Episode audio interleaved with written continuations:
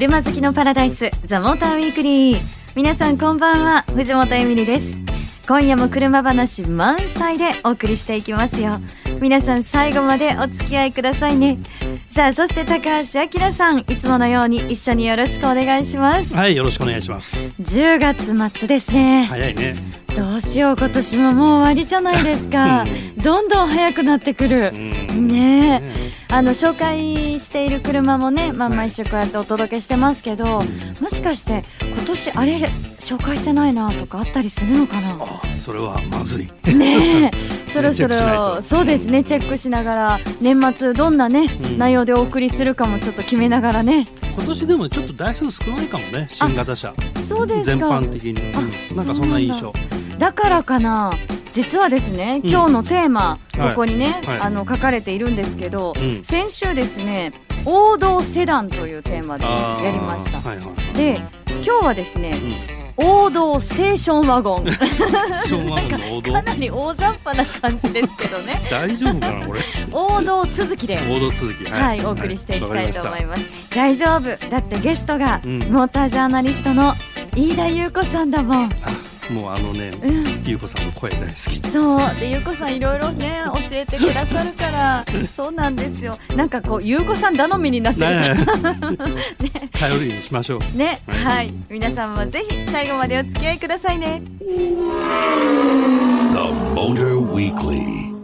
さあ、ということで本日のゲスト、モータージャーナリスト、飯田優子さんです。優子さんよろしくお願いします。よろしくお願いいたします。なんかちょっとね、2週続けてなんですけど、うんうん、王道っていう言葉を使ってしまっていて、はい、で、王道、今日はステーションワゴン編ということで、あの、ね、そも、そうなんです。そもそもなんですけど、はい、ステーションワゴン、うん、まずここにもしかしたらあれってね、ね、違和感を感じる。時代だ。いぶ減ってきてるからね。ね若い人がいるのかもしれないですけど、うん、ステーションワゴンっていうのは、うん、実はこんなにあの面白いんだよっていうことを今日お伝えしていければなと魅力があるんだよっていうのをね。で実はあのステーションワゴンといえばあのこの車が今年新型で出ましたよね。はいはい、えー、ボルボの V60、うんうん、はい。出ました、ね、そう優子さんあの試乗されてきたということで、はい、ちょっと V60 から教えていただきたいなと思っているんですが、はい、まあとにかく佇まいというかデザインが、なんかねやっぱりボルボって最近デザインいいじゃないですか。だからいやボルボのワゴンっていうと多分850とか V70 とか、うんうん、そういうものを想像される方がいると思うんですけど、はい、今回 V60 もちろんそのワゴンらしさっていうのは佇まいにあるんですけど beautiful。うん。うん。V90 っていうフラッグシップのあの90って大きいあのワゴンもあるんですけれども、うん、あっちの方がどっちかというと大きさでダイナミックさとかあのその、えー、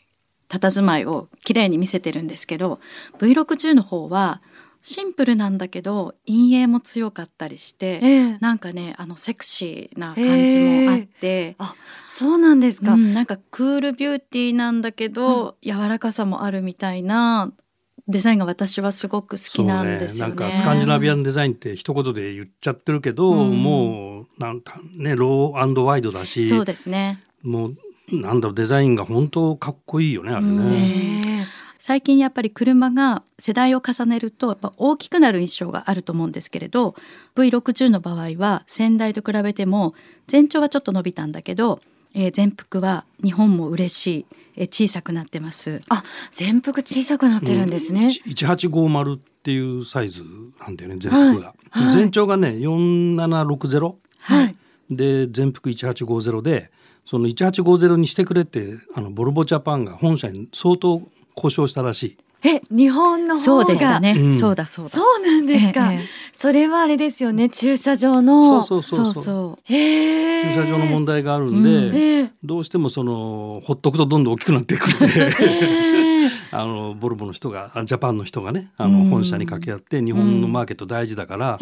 あのサイズはそこに収めてほしいという交渉をして実現したっていうサイズなんです。ボルボジャパンの方たちす 素敵ですね。だからまあある意味ねこう日本でいっぱい売りたいっていうことの裏返しでもあるんだけどね。でもね見た目あれだけかっこいいと今までライバルだった C クラスのワゴンとか、はい、3シリーズ、はい、それから A4 アバント、はい、あの辺かなり脅威だよね。もうそうですね。今回私試乗したのはあの普通のガソリンエンジン T5, T5 はい、2リッターターボかな？2リッターターボだったんですけど、うん、プラグインハイブリッドも2タイプ用意していたりとか、うん、であのプラグインハイブリッドが必ずしもいいという人たちばかりではないと思うんですけどだけれどもあのバッテリーを搭載してもラゲッジはクラス一番広いですとか室内も広いですとか、そういったものも含めてえーと、他のメーカーはまだプラグインとか乗ってない車も3シリーズとか F アバントとか乗ってないですよね。はい。はい、なのでセダンがあるかな？だアバントの方がまだないんだよねそうなんですよ。多分だからあれパッケージを優先して載せてないんじゃないかっていうふうにも言われてるんですけど、うん、だけれどもボルボの場合は等しくさまざまなモデルにあのプラグインも用意しているし、うん、っていうことを考えたりもするとやっぱりすごいあの進んでるっていうか、先進性の開発を車をしてるなという印象もあります。でいてあのデザインですよね。そう。一言一言言った後に必ずそれデザインに戻りたくなっちゃういう。となるとまあねここまでなんかすごくいいとこだらけみたいな感じですけど。いいですよ。ね、うん、あの結構ライバルと比べて走りってどうなのかなと思って、うん、どうでしたゆうこさん？あの走りも、うん、えっ、ー、とやはり今回で言う今回で言うとというと走りもあのやっぱりドイツ車の質実剛健感というか、うん、あのどしがっしりとした感じというよりはボルボはホイールベースタイヤとタイヤの間の長さがホイールベースって言うんですけどなんかあれと大きさを上手に生かしたしなやかさと、えー、乗り心地の良さとそれから運転する人もあの気持ちよく運転ができる。で気持ちよくっていうのはスポーティーなあの気持ちよさというよりもあの信頼感をこう安心感とともに操作ができるっていう、はい、なんかだからそれがあのあのボルボのステーションワゴンのイメージにすごく合ってるような気がしたんですよね。最近の C クラスって乗った？マイナーチェンジしたやつ。はい乗りました。C クラスのマイナーチェンジのワゴンもねすごい良かった。いやもうね。あっちはねまたこのボルボとは違う乗り味で、あのエアサス仕様とかがあって、そうそうそうすごいゴージャスなんだよね。うんだそういうゴージャスの作り方もあって、うん、まあ本当に個性が見事にこう違う個性がちゃんと競争してるかなっていう感じで。3シリーズはそれ骨太感が相変わらずあるんですよね、まあちょっと3シリーズモデル末期だしね、ね、これはパリショーで新しい3シリーズが出てたから、はいはい、まあ次の3シリーズに期待、うん、ね、うん、そろそろ来そうな感じがね。そろそろ来そうな。でもね、はい、3シリーズもね高速とかロンロングとかワインディングとか走ってるとやっぱり BMW らしい運転する楽しさっていうのが、ちょっとでも私骨太感がそのボルボのしなやかさに比べると、あのごつい感じはあるんだけれど。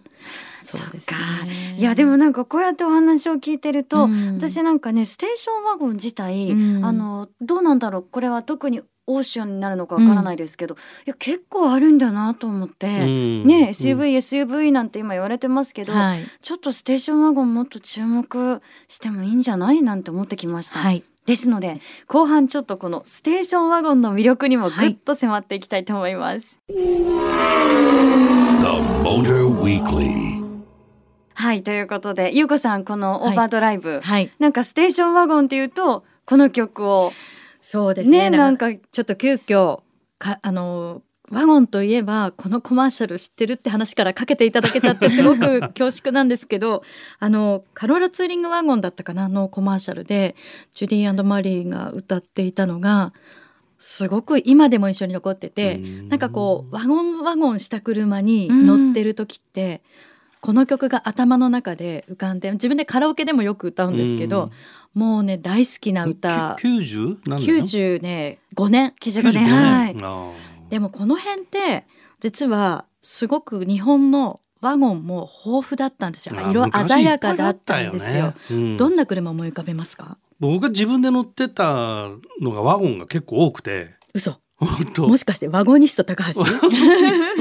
本当。だよ、ね、大学生の時からなんかワゴン乗ってて、ええ、最初乗ったのはカリーナワゴンっていうのを乗ってて。知らない。知らないよね。知ってるエミリカリカリーナっていう車がもうないから。カリーナ ED とかのカリーナです、ね、のそうそう一番前の方にあったんだけどカリーナっていうの。それのワゴンがあって、ワゴンっていうかねバンだったんだけど、うん、4ナンバー、はい、商用車。でそれ大学生だったんだけど、はい。それが普通の1.6リッターのエンジン積んでんだけど、まあその頃こうエンジンいいの好きで 18RG のエンジン乗せて 乗せ替えてあの乗ってました。そういう改造車を。でその後クラウンのワゴン乗ってグロリアのワゴン乗って BMW のワゴン乗ってるっていうようなずっとワゴン乗ってるかも。まあもちろん間にクーペ乗ってたりもしてるんだけど、うんうんマスタンクとか、うん、あのでもステーションワゴンって好きな方ずっと好きですよね。なんかね。いますよねもちろんね。でそもそもなんかお話聞いててもそうだけどステーションワゴンってもうずっと前からじゃあもう身近な存在としてあったっていうことなのかなと。あの僕がね若い時は、ワゴンってねやっぱりなくて商用だったの。4ナンバー、はい、で乗用のワゴンっていつできたのかなってちょっと記憶がよく分かんないんだけど、うん、なんかバンだったんだよね、ステーションワゴンっていうか、バン。でバン。でもサーファーとかが、うん、あのバンをにサーフボードとか積んでいくのが逆にあのおしゃれだったりする時代もあったかもしれないけど、でもちょっとシャビーな感じとかね。そうですよね、ただ例えばですよ私の場合はもちろんボルボの850とか、えーとね、輸入車だとトーラスのフォードトーラスワゴン。あの辺がもうねおしゃれなお兄さんお姉さんの車のイメージがあって、でそこにこうスッと入ってきたのがアコードの US ワゴン。うん。あれも一世を風靡したすごい人気だったね、うん。うん、ちょっとエミリちゃんには分かりにくい世代かもしれないけど。そんなことないです。それで、うん、まあ、これが大体90年代前半ぐらいからで、はい、実は日本もレガシーであったりそれからさっきねあのカローラツーリングワゴンっていうのが出ましたけれどもその他にカルディナとか、うんうんうん、日産だったらアベニールとか、それから三菱だったらレグナムとか。レグナムね。レグナムとか。だから、うん、あまああとステ日産もステージやとか、なんかあの辺のちょっと、うん、レグナムなんかちょっと一クラス上のワゴンでしたからステーションワゴンでしたから、うん、なんかそういうのがやっぱりこうスポーツカーとは違うライフスタイルを彩るおしゃれ系の車として、うん、ワゴンだから実用っていうのはもちろんあったと思うんだけれどもアウトドアブームなんかもありましたから、うん、だけどどっちかというとファッションとしても人気のあった、うん、ね、時代が90年代あったなっていうのを思い出しました。なるほど、うん、そっか私なんかあのその、えっと、スバルのレガシーツーリングワゴンは友達が乗ってて身近な、ねなんか感じで覚えてますけど。本当に大ヒットしたんですね。実はその今私が持ってるあのチェロキーと、うん、でもう一台悩んだんですよ、うん、でその悩んだのはステーションワゴンだったんですけどそうだどっちを買うか？そう。なんかエミリちゃんって SUV クロカン四駆好きっていうイメージが、そこから来てるんだけど実は悩んだん。だ、悩んだそうでその悩んだのが何と悩んだの？あのボルボの240エステート、なるほど。探してそうなんですよね。なかなか。味のある車そうそう、うん、変わり者好きでしょ？って言ったら変だけど。そうなんですよ。そうそう。で私の中では結構その憧れっていうのはありまし、ね、でもその時代だとやっぱ中古で探したってことだよね。もちろんそうです。ね、うん。でそれでも古いよね二四丸ってもそう。だけどねやっぱねあの人気だったんですよね。うん、うん、なんかこうおしゃれ。おしゃれ。うん。そうなんですよ。はい。王道モデルステーションワゴン編ということで今日は。まさにでも王道は王道ですよね。ね。こうやって振り返れば、ずっとステーションワゴンはいますからね。そうですよね。よかった。このタイトルはじゃあ、よかったですね。王道ね、大正もう一個脱線しちゃうとね多分カットされると思うんだけど。何ですか？こうステーションワゴンってヨーロッパはやっぱり昔からあるでしょう。そのそうですね。日本はその商用車からこう、うん、派生してステーションワゴンになってってるけど、うんそれこそシューティングブレイクよ、うん、シューティングブレイクを考えると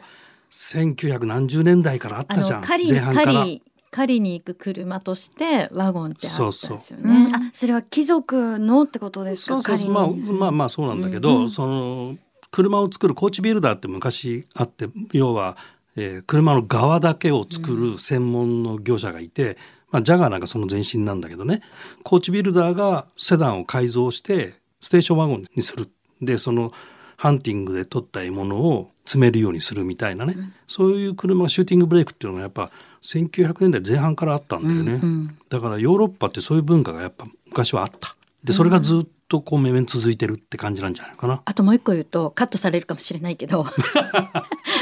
い、あのいいっすね。それで言うと3シリーズなんてツーリングっていうでしょ、はい。はい、で A4 なんかああのアウディなんかはアバントっていうんですよ。だ、ね,、からもうそうやってやはりこのステーションワゴンというものをより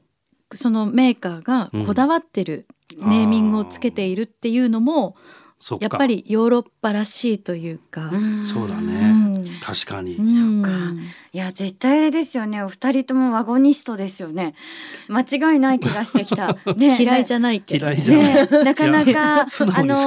そうですよね。そろそろあの終了とさせていただいてもよろしいでしょうかはい、はい、ということでゆ、えー、飯田由子さんこの後も一緒によろしくお願いします、はい、お願いします。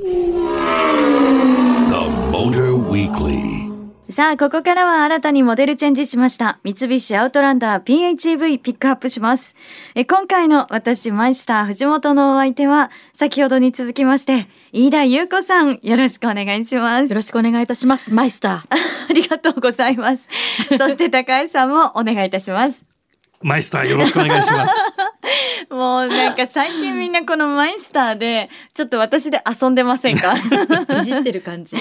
はい。ね、でも今日はですね、うん、あのゆうこさん女性のゆうこさんに来ていただいて、はい、あの見た目とか、はい、インテリアとかもお伺いしたいなと思ってるんですよ。はい。はい。実際なんかゆうこさんアウトランダー PHEV 新しくなりました。まずはこう前のモデルと比べて、見た目いかがですか、うん、今回綺麗っていうかあのすごくあのデザインが大人っぽくなったなっていう感じがしています。うんうん、でそれはデザインの質がまず外観は上がってるなって思ったのね。でどんなところかというと LED のライトを使ったおかげであのライトがあの今度ぜひディーラーとかで見ていただきたいんですけどこう斜めにこう切れているライトが内に向かって切れていくんですよ。うんうん、でそれとね特にあのこのえー、下のバンパーの下にフォグランプのカバーがあるんですけども、うん、でそれのフレームがシルバーでこうフレームが切ってあって、はい、これが今度逆に外向きのひし形みたいにこう広がってて、うん、このキラキラ光るものが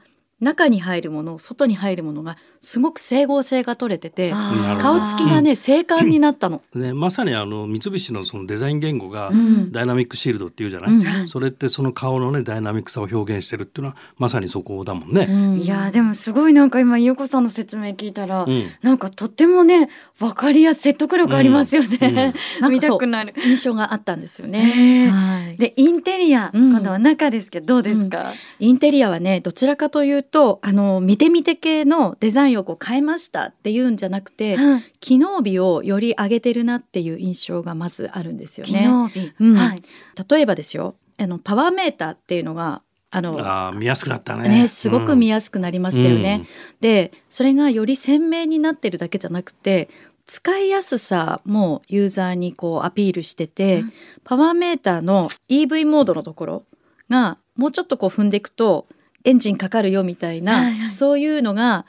エミリちゃんもなんか良かったってあれすごくわかりやすくなりました、ねうん、言ってたのでそこいいよねっていう話にも。今回あのアウトランダーはえ PHEV の方は、はい、あの EV の走行領域が広がってるじゃないですか、うん。うん、だからこそそのパワーメーターがより生きるというかだからこれをもっと生かして走ろうみたいな、うん、そういう気持ちに関護してくれるっていうのが、あの一ついいなというふうに、うん、あのセンターのところのデジタル表示もより見やすくなっていますけども、うん、やっぱりこの左側のあのパワーメーターがすごく変わったのが印象的、うん、それからあとあのもう一個言うと USB のアダプターも私大好きな、大好きっていうか最近皆さん走りながら充電しますよね。ますもんね。ですよね。そうするとあのより使いやすいところにフロントシートは移りまして、それから後席にも増えた。うん、で鉱石もっと言うとエアコンの吹き出し口もできて、はい、だから鉱石にあのそもそも広いしあの乗り心地もいいんですけどだそういうところがより使いやすくなってる。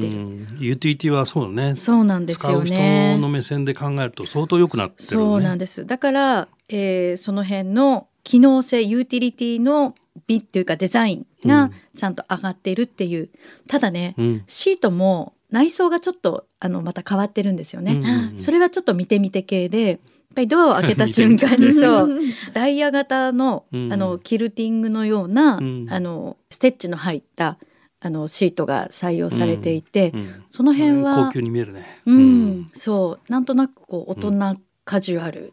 綺麗なみたいな、うん、そういう印象を見せてくれるので、うん、本当にあの使う人にとってより使いやすくあの気持ちのいい空間で、えー、プラグインハイブリッドが使いやすくなるんじゃないかなと思いますね。いやでもさすが優子さん女性なんか本当にこう細かいところ大事なところしっかりチェックしてらっしゃいますよね。そうですかマイスター。いやいやいやさすがだなと思って。マイスター的にはどうなんですか？いや私はあそうなんだそうなんだと思いながら聞いてましたけど。ということで女性にも嬉しいアウトランダー PHEV 本日は飯田優子さんでした。ありがとうございました。ありがとうございました。お送りしてきましたザモーターウィークリーいかがでしたでしょうか？本日は飯田優子さん来てくれましたけど、はい、なんかちょっとステーションワゴンは予想以上にね。ね 止まらなかったですね。ね、あれ1時間ぐらいきっと2人ともいけそう。ね。えー、今日はですねこんなメッセージもいただいてます、ラジオネーム東戸塚の正弘さん。ありがとうございますえー、自分今年の2月に20年間乗り続けた愛車を手放しました。車種は日産のローレルメダリスト V2.5 です。エンジンはまだ調子よくボディも錆や穴あきなどないしっかりした状態でしたが、うん、あまり遠出しなくなり乗らなくなってしまった割には自動車税が割高になってしまっているのでもったいなく感じてしまい手放してしまいました。うん車の免許取ってからずっと愛車所有してきたので今はすごく寂しい思いをしていますというね。これはあのどうしても今自動車税の話、ね、13年経つとね新車から13年経つと自動車上がっちゃうからね。そうなんですよ。どんどん上がっていくからね。もともと高かったのに本当大変ですからね。もうこれはね私も痛いぐらいわかりますけど。はい、なんか他の国例えばその古い車で安くなるヨーロッパみたいな国もあるって聞いたんですけど、ここはなかなか難しいですかね。そう、ね、いう文化的ねあの財産みたいなことで税金安くなる国もあるんだけど、うん、まあ税金高くしていくあの意味としてはやっぱり新しいものに買い替えてほしいっていうことが一つは裏側にはあると思うのね。はい、でもう一つは今最近では環境の問題があるんで排気ガスの問題でその古い車の排気ガスよりは新しい車の排気ガスの方がよりクリーンになってるってこともあるから、うん、買い替えてよっていうのがあるでドイツなんかでもやっぱりねそのディーゼルのその古いやつがいっぱい走ってるんだけど、それがやっぱ PM とかね NOx とかすごく出ててなんかすごく大問題にはなってるんだねやっぱり、うん、だからそういうところもあるのかなそういう税金高くしちゃうっていうのは。そっか、まあ、いろんなそうです、ね、ただあの車所有するにあたって税金がいっぱいありすぎだよね。うんあれは思いますよね。ガソリンとかもそうだけど。ね、うこれ、ね、そう一時間ぐらいまた話せますよね。そうね。えっ、とああの番組ステッカーまだありますか？持ってないのでエミリちゃんのサイン入りで欲しいなっていうことで。僕のサインいらないかな。高橋さんのじゃ書いて、あの私のサインはですねこれ13年以上使ってますからね。変わらないサイン。そうちゃんとお送りしますから。ぜひ皆さんもよかったらあのステッカー欲しいという方はですねメールね送っていただけたら嬉しいです。メールアドレスは tm アットマーク fm 横浜 .jp ザモーターの頭文字。tm に続いてアットマーク fm 横浜 .jp でお待ちしてます。結構住所書いてない人いるからね。あそうですね、ね、住所もね、うん、書いてくださいね。はいザ・モーターウィークリー。お相手は藤本エミリとオートプルーブ編集長高橋明さんでした。また来週